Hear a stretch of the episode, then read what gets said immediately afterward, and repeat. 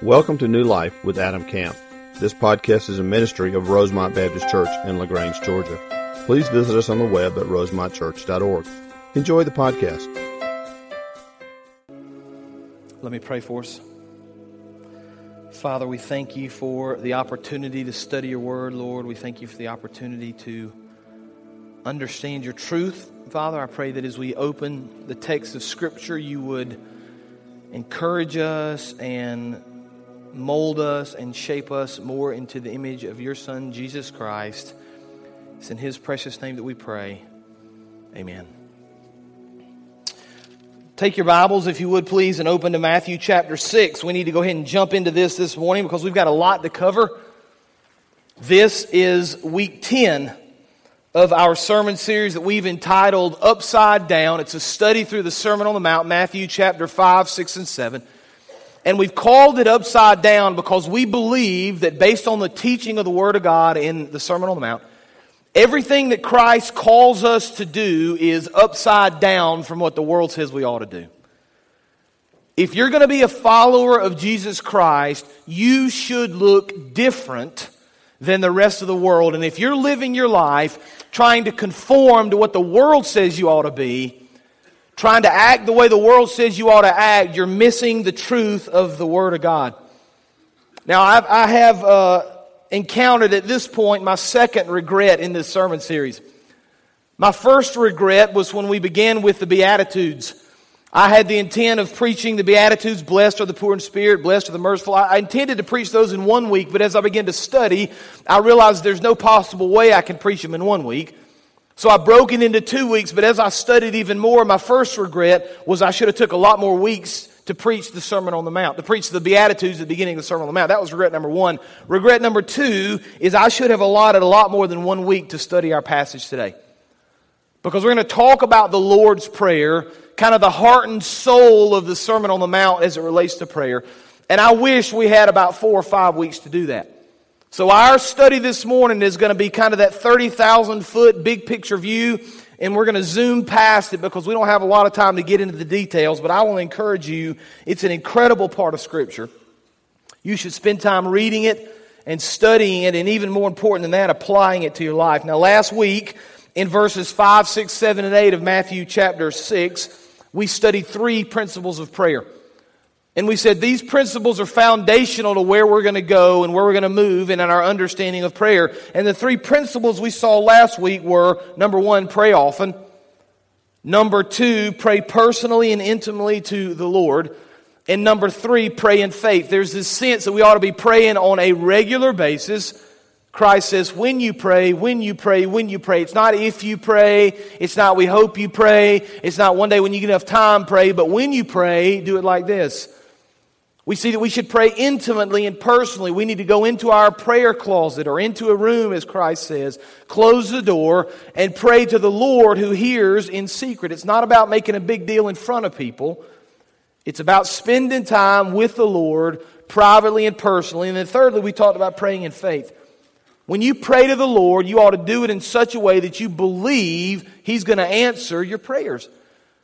We shouldn't waste our time praying, not believing the Lord is going to speak to us and answers the prayer, answer the prayers that we've petitioned Him with. Now, last week was a general picture of prayer, some general guidelines. This week, we're going to look at a specific model of prayer that Christ gives us. It's become known as the Lord's Prayer. And so we're going to read it, Matthew chapter 6, beginning of verse 9. I think we have it on the screen as well. Many of you will know it by heart, but I'm going to read it to you. Jesus has now given us general guidelines in the first few verses. And then, verse 9, the words of Christ. This then is how you should pray Our Father in heaven, hallowed be your name. Your kingdom come, your will be done on earth as it is in heaven. Give us today our daily bread and forgive us our debts as we also have forgiven our debtors. Lead us not into temptation but deliver us from the evil one. For if you forgive men when they sin against you, your heavenly Father will also forgive you. But if you do not forgive men their sins, your Father will not forgive your sins. Now, there's an awful lot of truth we can pull from this. And we're going to divide this into six major areas and six major truths that we're going to discuss. But the one I'm going to give you first, I believe, is foundational to all the others. In fact, the way Jesus begins this model prayer and the way he commands us to begin prayer is foundational as we move forward. And here's truth number one you need to understand. Our prayers must first acknowledge who God is. Our prayers must first acknowledge who God is. Now, there's a very interesting division in this prayer. In fact, you can divide it very neatly into two different sections, and I think we have those to pull up. Verses 9 and 10 speak of God's glory. It's all to the Lord. Holy is your name. We'll see all these in a minute. Your kingdom come, your will be done on earth and in heaven. Lord, it's all about you. It's about your glory. It's about your honor. It's about your power. It's about what you want first. Now, beginning in verse 11, our needs. Give us today our daily bread. Forgive us our debts so our sins lead us not into temptation. Deliver us from evil. There's this very interesting division. The first part of this prayer is all about the Lord and His power and glory and what He desires. Second to that, we find that we now ask for our desires and what we need. So here's the foundational truth that should guide us in our prayers. Our focus, first and foremost in our prayers, must always be the Lord. It must always be His glory. It must always be His honor. It must always be His power. We need to begin with who He is before we ever move into what we need. I think that's upside down from the way most of us pray. My suspicion would be, and I'm basing it simply on how I pray. My suspicion is we begin our prayers with exactly what we need the Lord to do for us. Lord, I need you to do these three or four things. I want you to help this person, heal this person, do this with my job. Now, the Lord wants us to petition Him. The Lord wants us to pray to Him and let Him know our needs. But if we're beginning our prayers with what we want before we're acknowledging who God is, we're missing the model that Christ gives us. Jesus doesn't say begin with everything you need and then finish up thanking the Lord for who He is. Jesus says you begin with who the Lord is and then you move into what you need. One scholar said it like this The first half of the prayer thus focuses exclusively on God and His agenda as believers adore, worship, and submit to His will before they introduce their own personal petitions. So we begin by reminding the Lord and thanking the Lord for who He is. Now look at verse 9. Jesus gives us a couple of interesting ideas here. This is how you should pray, and he kind of gives us a, a, a, two sections here. Our Father in heaven, hallowed be your name. Now, he's speaking first of all about the Lord. And he calls them by a couple of names, or he calls them in reference to a couple of different names. The first is Father. He speaks to the Lord as Father. There's this personal, intimate relationship between God our Father and us. There's this sense here that he's close enough that we can have a conversation with him. He's intimate enough that he knows our needs.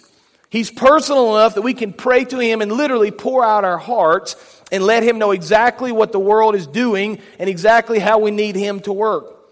So we have this intimate personal relationship by calling him Father, but immediately Jesus reminds us that he's in heaven. So there's this sense that he's the all powerful creator. What an interesting dynamic.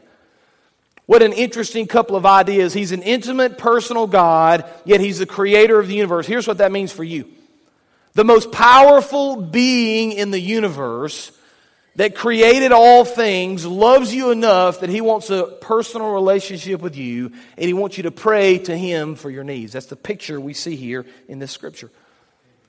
Now, I think this is very important for us to understand because when we begin by understanding who the Lord is, when we begin by understanding His power and His glory and His majesty, it puts us in the right frame of mind to move forward in our prayers. And here's the frame of mind we ought to pray. Here's the frame of mind we ought to have. He is God and we are not.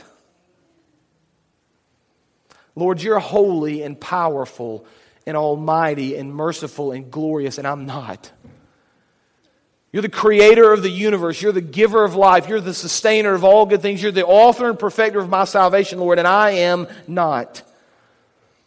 And when we recognize God's power and God's glory first, it does a couple of things for us. Number one, it forces us to understand that because of who God is, His concerns take precedent over ours. If He's the creator of the universe, wouldn't you say that what He wants is more important than what you want? If he's the author and perfecter of faith and salvation, wouldn't you believe that what he says and what he desires is more important than what you say and what you desire? If he sits on his throne as the sovereign, holy, merciful, glorious God, the King of kings and the Lord of lords, don't you think that what he decrees to happen and what he says ought to happen is more important than what you think ought to happen? So we need to put ourselves in a right frame of mind of who he is to recognize that his precedent his concerns take precedent over ours. But here's the second thing that happens when we recognize His power. When we recognize His power and His glory and His holiness, we trust Him enough to answer our prayers, don't we? Lord, you're the creator of all things. You're the sustainer of all things. You're the author and perfecter of my faith and my salvation. I trust you that you're going to work in my life.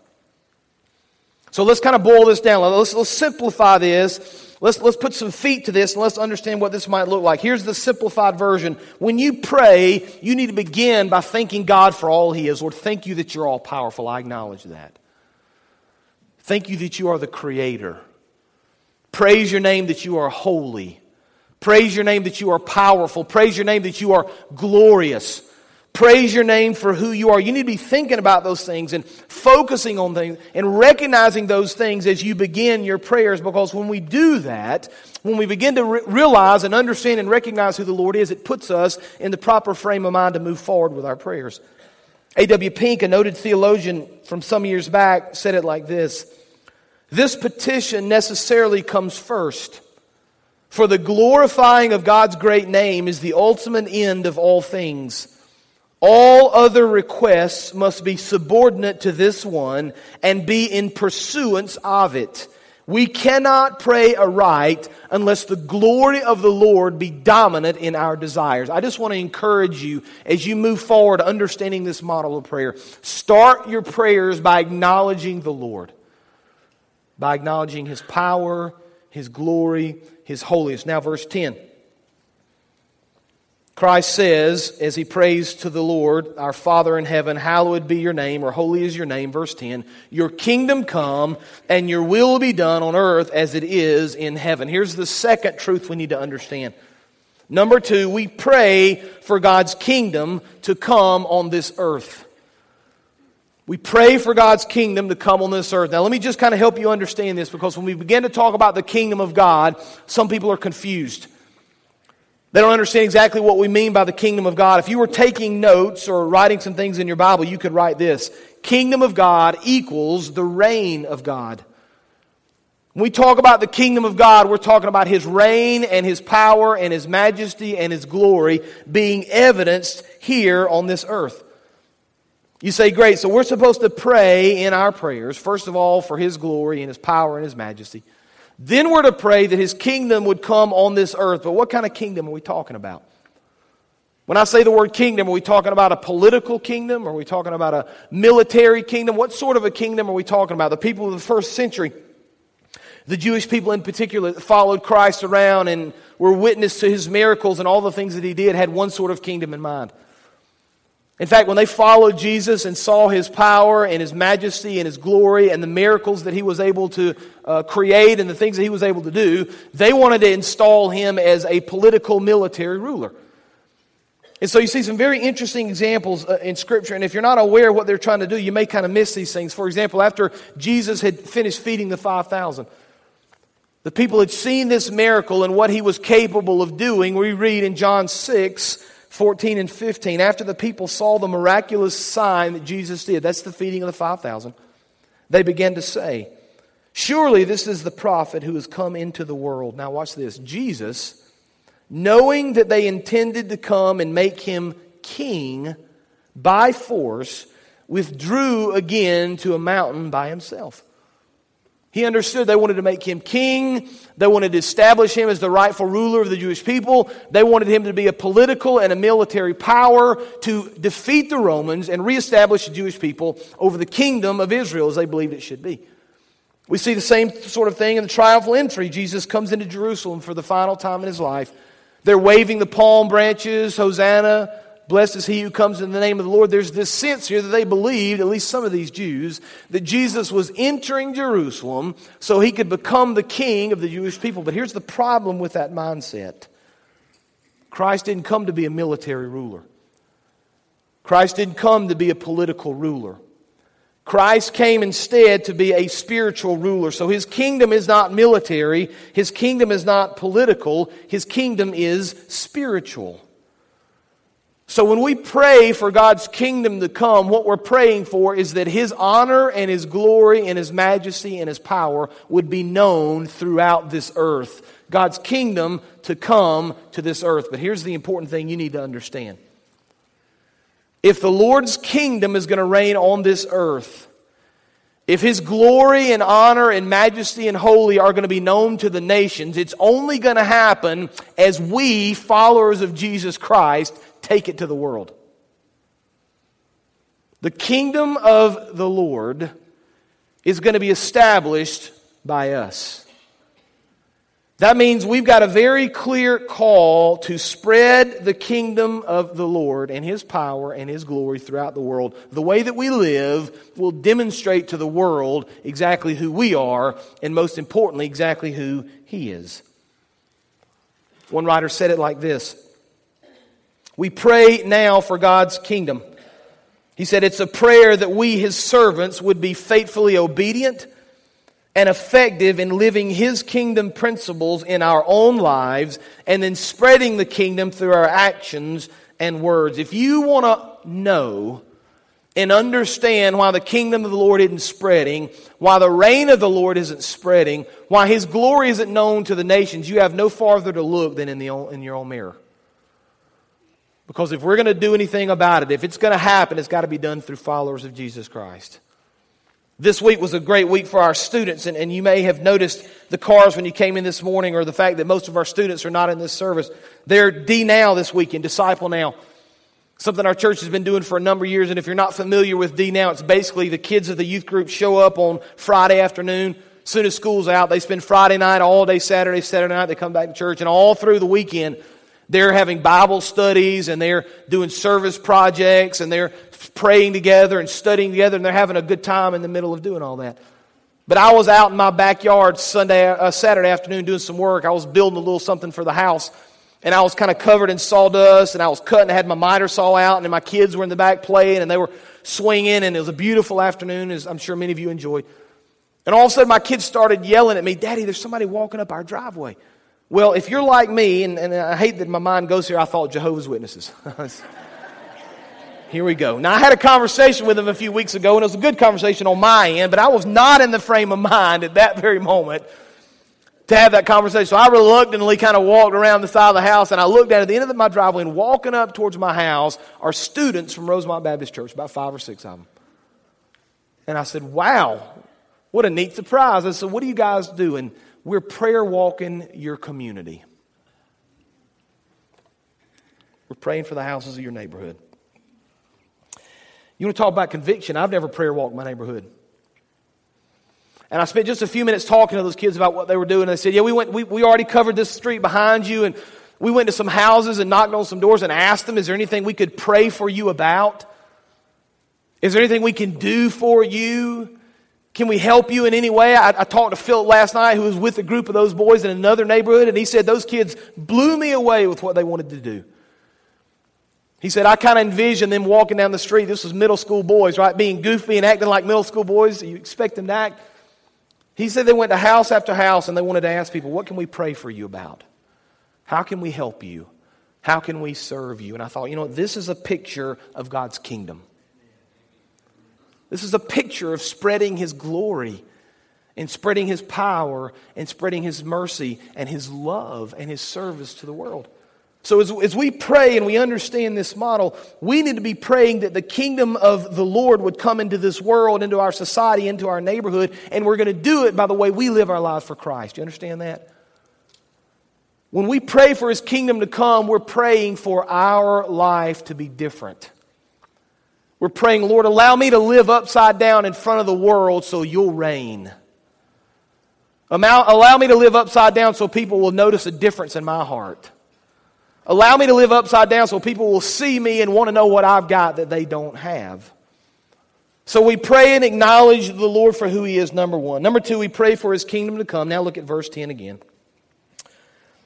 Our Father in heaven, holy is your name. Verse 10, your kingdom come, your will be done on earth as it is in heaven. Here's the third truth. We need to pray for God's will to be done. Now, let me just make this as clear as I possibly can before we move forward. We're not praying for your will or my will, we're praying for the Lord's will. And trust me when I tell you, if you don't already know this, oftentimes those are vastly different. now, Christ is our example, and I, I love the example of Christ because we see within Christ this struggle as he goes into the Garden of Gethsemane. Many of you remember the story. Jesus has already willingly walked to Jerusalem. He's explained to his disciples what's about to happen. He knows full well what he's about to experience, what he's about to go through. He goes into the Garden of Gethsemane just moments before he's going to be arrested, tried, persecuted, beaten, and crucified. And we read in Luke 22 42, Father, this is Jesus speaking, if you are willing, take this cup from me, yet not my will, but yours be done. Even in the midst of certain death and anguish and pain and suffering, Father, I'm willing to do what you've called me to do, not what I want to do. I think this part of the teaching and this part of the model is so important for us because I feel like, and again, I'm speaking for myself here, so many of our prayers revolve around what we want. So much of our praying revolves around what we want to happen. So much of our prayer is about our desires and our will, but if we're not careful, if we don't spend time studying and understanding what Christ says, we'll miss this truth that as we pray, we're praying for the Lord's will.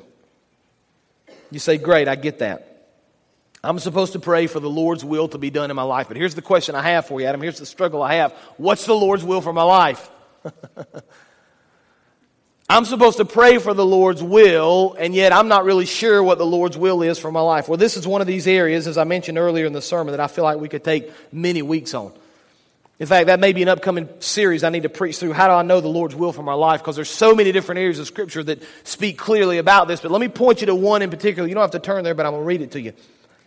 Romans chapter 12, verses 1 and 2 will be familiar to so many of you. Paul, speaking to the church in Rome, says this Therefore, I urge you, brothers, in view of God's mercy, offer your, offer your bodies as living sacrifice, holy and pleasing to God. This is your true and proper worship. Do not conform, excuse me, do not conform to the pattern of this world, but be transformed by the renewing of your mind. Then, now watch this, this is important. Then you will be able to test and approve what God's will is his good, pleasing, and perfect will. Now, there's this kind of simple model in here. If you want to know the will of God, don't conform to the world. Instead, transform your mind by the studying of His Word. So, if you want to understand the Lord's will for your life, spend time reading His Word. Spend time in prayer asking for His will. Spend time memorizing and seeking the Lord where He may be found. Because here's the secret about the Lord's will He's not trying to hide it from you. He's not trying to sneak around in heaven and whisper behind your back. You know how kids, they like to keep secrets from each other? You ever seen a group of kids when they, they've got a secret? If you have little children, you know exactly what I'm talking about. When they know something that nobody else does and they tell the secret, it brings incredible joy to them that you don't know the secret, right? So they're whispering. They tell the secret, and then there's, there's this joy, this euphoria. They just told something that you don't know, right? They've told this secret to somebody and you don't know what it is. It's not like that with the Lord. The Lord's not whispering to the angels, right, and the elders around the throne secrets of your will, and He's laughing at you because you don't know it. That's not what the Lord's doing. The Lord wants you to know His will. And you say, Great, how am I supposed to find it out? We're going to see here in a few weeks, but Matthew 7 7 8 is so clear. Jesus says, Ask, and it will be given to you. Seek and you will find. Knock and the door will be open to you. For everyone who asks receives. The one who seeks finds, and to the one who knocks, the door will be open. If you'll just spend time studying and praying and seeking and asking, you'll know the Lord's will for your life. It's interesting to me when I have the conversation with somebody about a major decision in their life. They don't usually phrase it like this, like, what's the Lord's will for my life? But they say, I'm just struggling with this decision. I, I, don't know what I need to do. And as I delve in a little bit more and we talk a little more frankly about their life, I recognize they hadn't spent a whole lot of time in study of the Word. They hadn't spent a whole lot of time in prayer. They haven't spent a whole lot of time seeking the Lord. Instead, what they've done is they've worried about what they should do and they're frustrated that they don't know. The Lord says, if, if you'll just seek me, if you'll just ask, you'll know my will. Part of that's the prayer Lord, your will be done. Help us to understand what you would have me to do. Help us to understand. Help me understand the direction you'd have me to go. Help me to know how to make decisions that bring you honor and to bring you glory. But this is difficult for us for one very simple reason. It's difficult for us to ask the Lord's will in our life because we're very selfish, aren't we? We have this desire to do what we want to do. I just imagine if I kind of had this magic wand, or you know the old story, if you had three wishes, what my three wishes would be. They'd probably be awfully selfish, wouldn't they? We like to think we'd ask for world peace, but I got a feeling if I just had three wishes, that may not be one of them. We want what we want. We live in the flesh, and if we're not careful, our prayers become what we want and what we desire. But Christ says you need to understand this model. You need to pray and seek the Lord's will. You need to seek the Lord's guidance. You need to understand that when you choose to be a follower of Jesus Christ, you're setting aside everything you want to do and all your hopes and all your desires and all your wishes, and instead you're replacing them with God's desires and God's wishes and God's hopes. Matthew 16 24 says this Jesus speaking to his disciples Whoever wants to be my disciple must, now here's a very difficult word for us to fathom in our society, must deny themselves and take up their cross and follow me. Everything about living for Christ means we set aside what we want to do in favor of what He wants us to do. But here's the beautiful thing about prayer. Here's the beautiful thing about seeking His will Here's the beautiful thing about doing what He's called us to do. The more you spend time in the Word of God, the more you pray, the more you seek, the more you ask, His desires become your desires. You understand that? For some of you, you may never have experienced that, but I can promise you there's a joy unspoken and unbelievable when you have spent great amounts of time in prayer and the Lord begins to change your heart towards Him. When you wake up one day and you realize that all the things that you want are the same things that He wants. And at that moment, you're praying that His will be done in your life. So we've seen we're to acknowledge God and His power and His glory. We're to pray for His kingdom to come. We're to pray for uh, uh, His will to be done in our lives on earth as it is in, uh, in, in heaven, so the Scripture says. Now, I just want to remind you of something before we move to our next point here. And we're going through these very quickly. Again, I told you at the beginning this was going to be kind of the 30,000 foot view. But we've already spent about 20 minutes talking through this and studying through this. We have not one time yet come to the point in the prayer where you get to ask what you want. I just think that's awfully important for us to remember. Again, speaking for myself, a lot of times in my prayer, I just jump right into what I need. That's not the model. Spend time acknowledging the Lord. Spend time thanking Him. Spend time just even kind of just sitting and meditating on His power and His glory. That's, for me, that's what worship is really about. When we sit in here and we sing these songs and we, we sing through Scripture, we sing through the truth that we see on the screens and the words of these songs, I try to meditate and think through His glory and His power.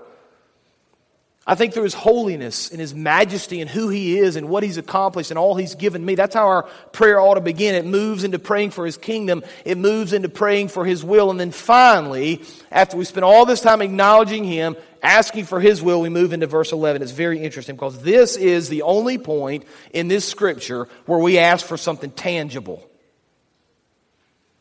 The other two things we're going to ask for in just a few minutes are spiritual, but I want you to listen to what verse 11 says. Give us today, it's the first time we get that, we ask for something. Give us today our daily bread. Here's truth number four. We pray that God will provide for our basic needs. Now, if you're taking notes, you ought to underline the word basic because I want to give you a hard truth about prayer. The Lord is going to give us what we need, not always what we want.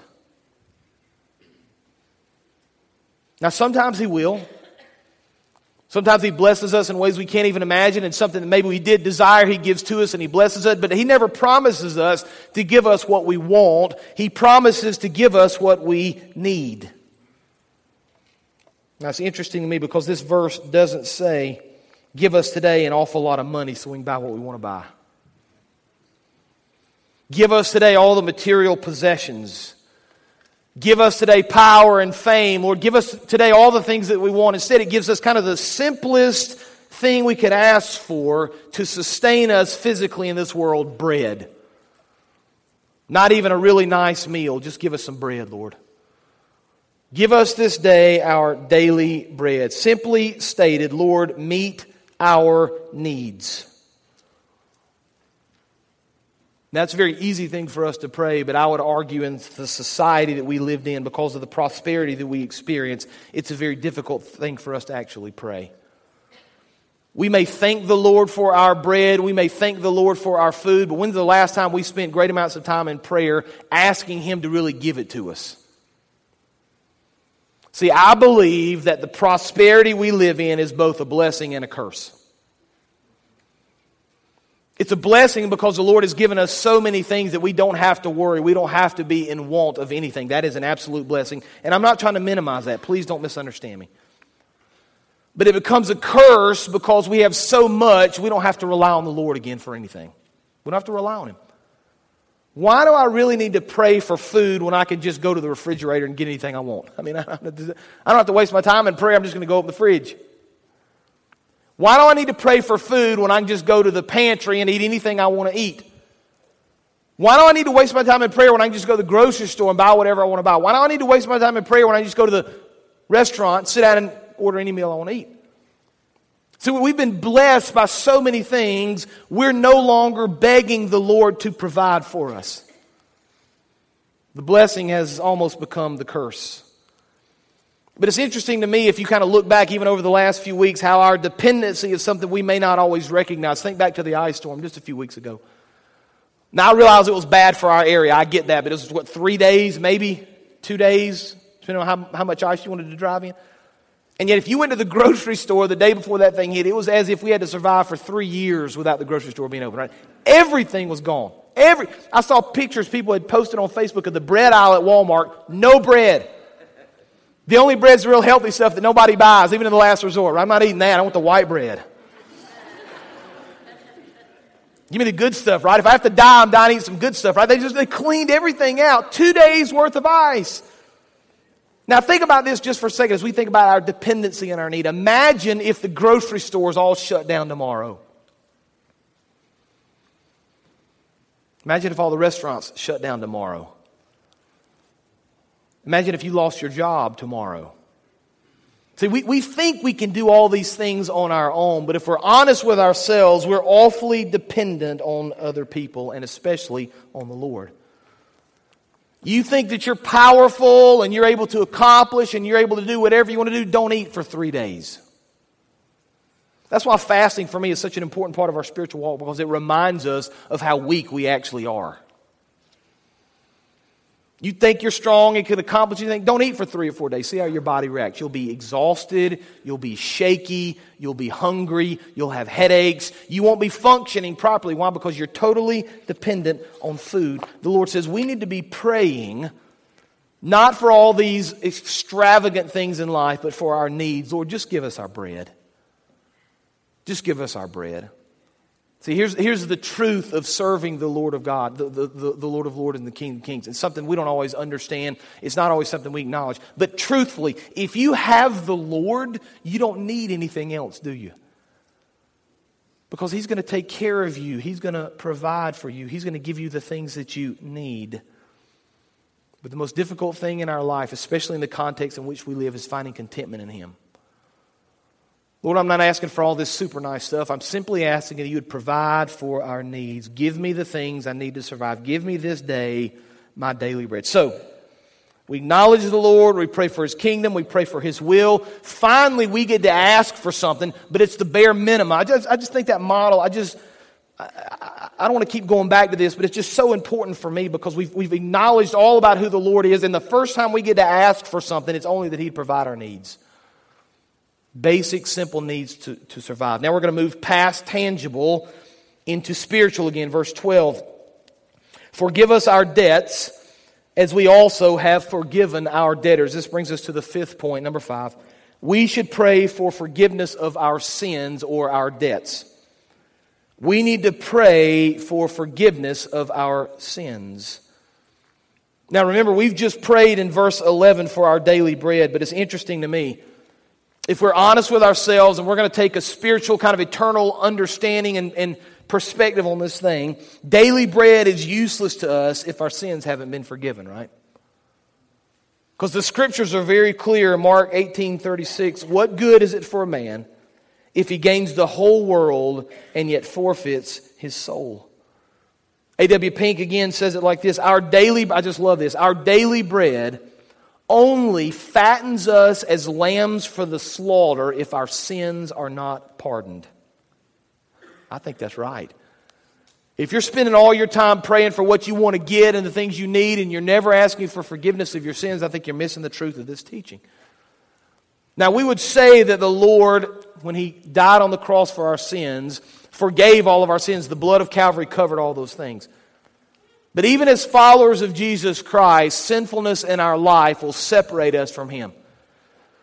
And you all know people, maybe you've experienced this, a believer who's a follower and wants to seek the Lord, but allows sin to just creep in a little at a time, little by little by little by little. And we get separated more and more and more and more from the things of Christ. And before we know it, we're walking down a path that we didn't want to walk down.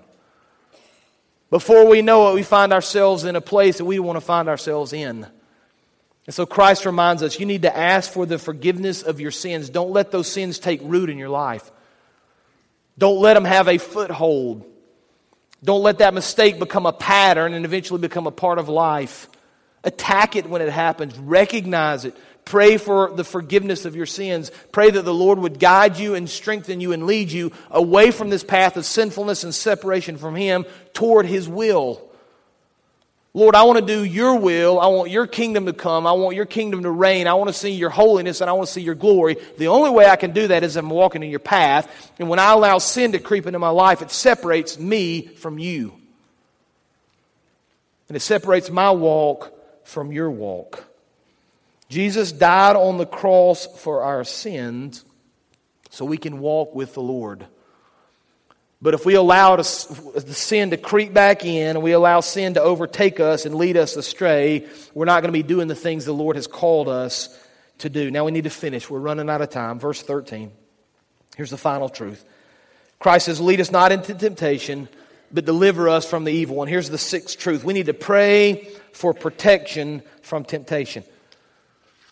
We need to pray for protection from temptation. Now, in case you didn't realize this, we are surrounded by a world of temptation.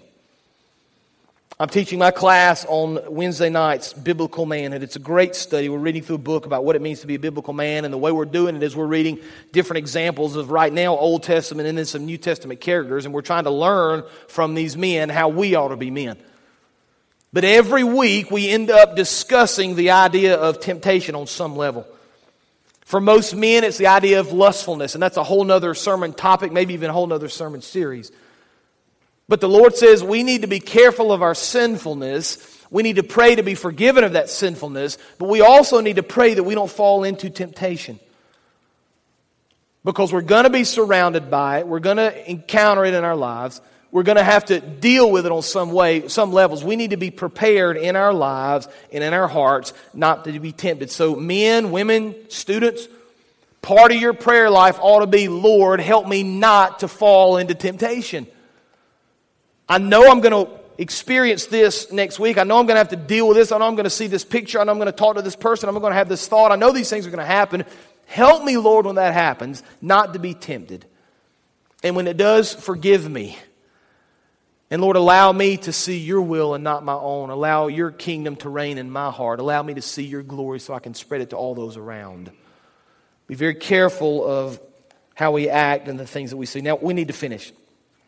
So much, so much great stuff. Just a review. Christ tells us in our prayers we should acknowledge who He is first.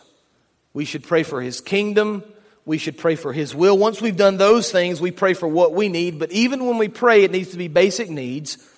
We need to pray that He forgives us. We need to pray that we wouldn't fall into temptation. But here's the underlying truth and the foundation for all this that I want you to understand. When you spend time in prayer, you need to believe that the Lord's going to answer. You need to believe that the Lord's going to work. The Bible says you need to pray, and when you pray, you need to pray in faith, understanding that He can change your heart, that He can change your family, that He can change your community, that He can change your job, that He can change your marriage, whatever situation you're in. I want you to pray. And I want you to believe that He will work. Because the Lord, believe it or not, wants to turn your life and this church and your family and this community upside down for His glory, but it's never going to happen if we don't pray. So let's pray together.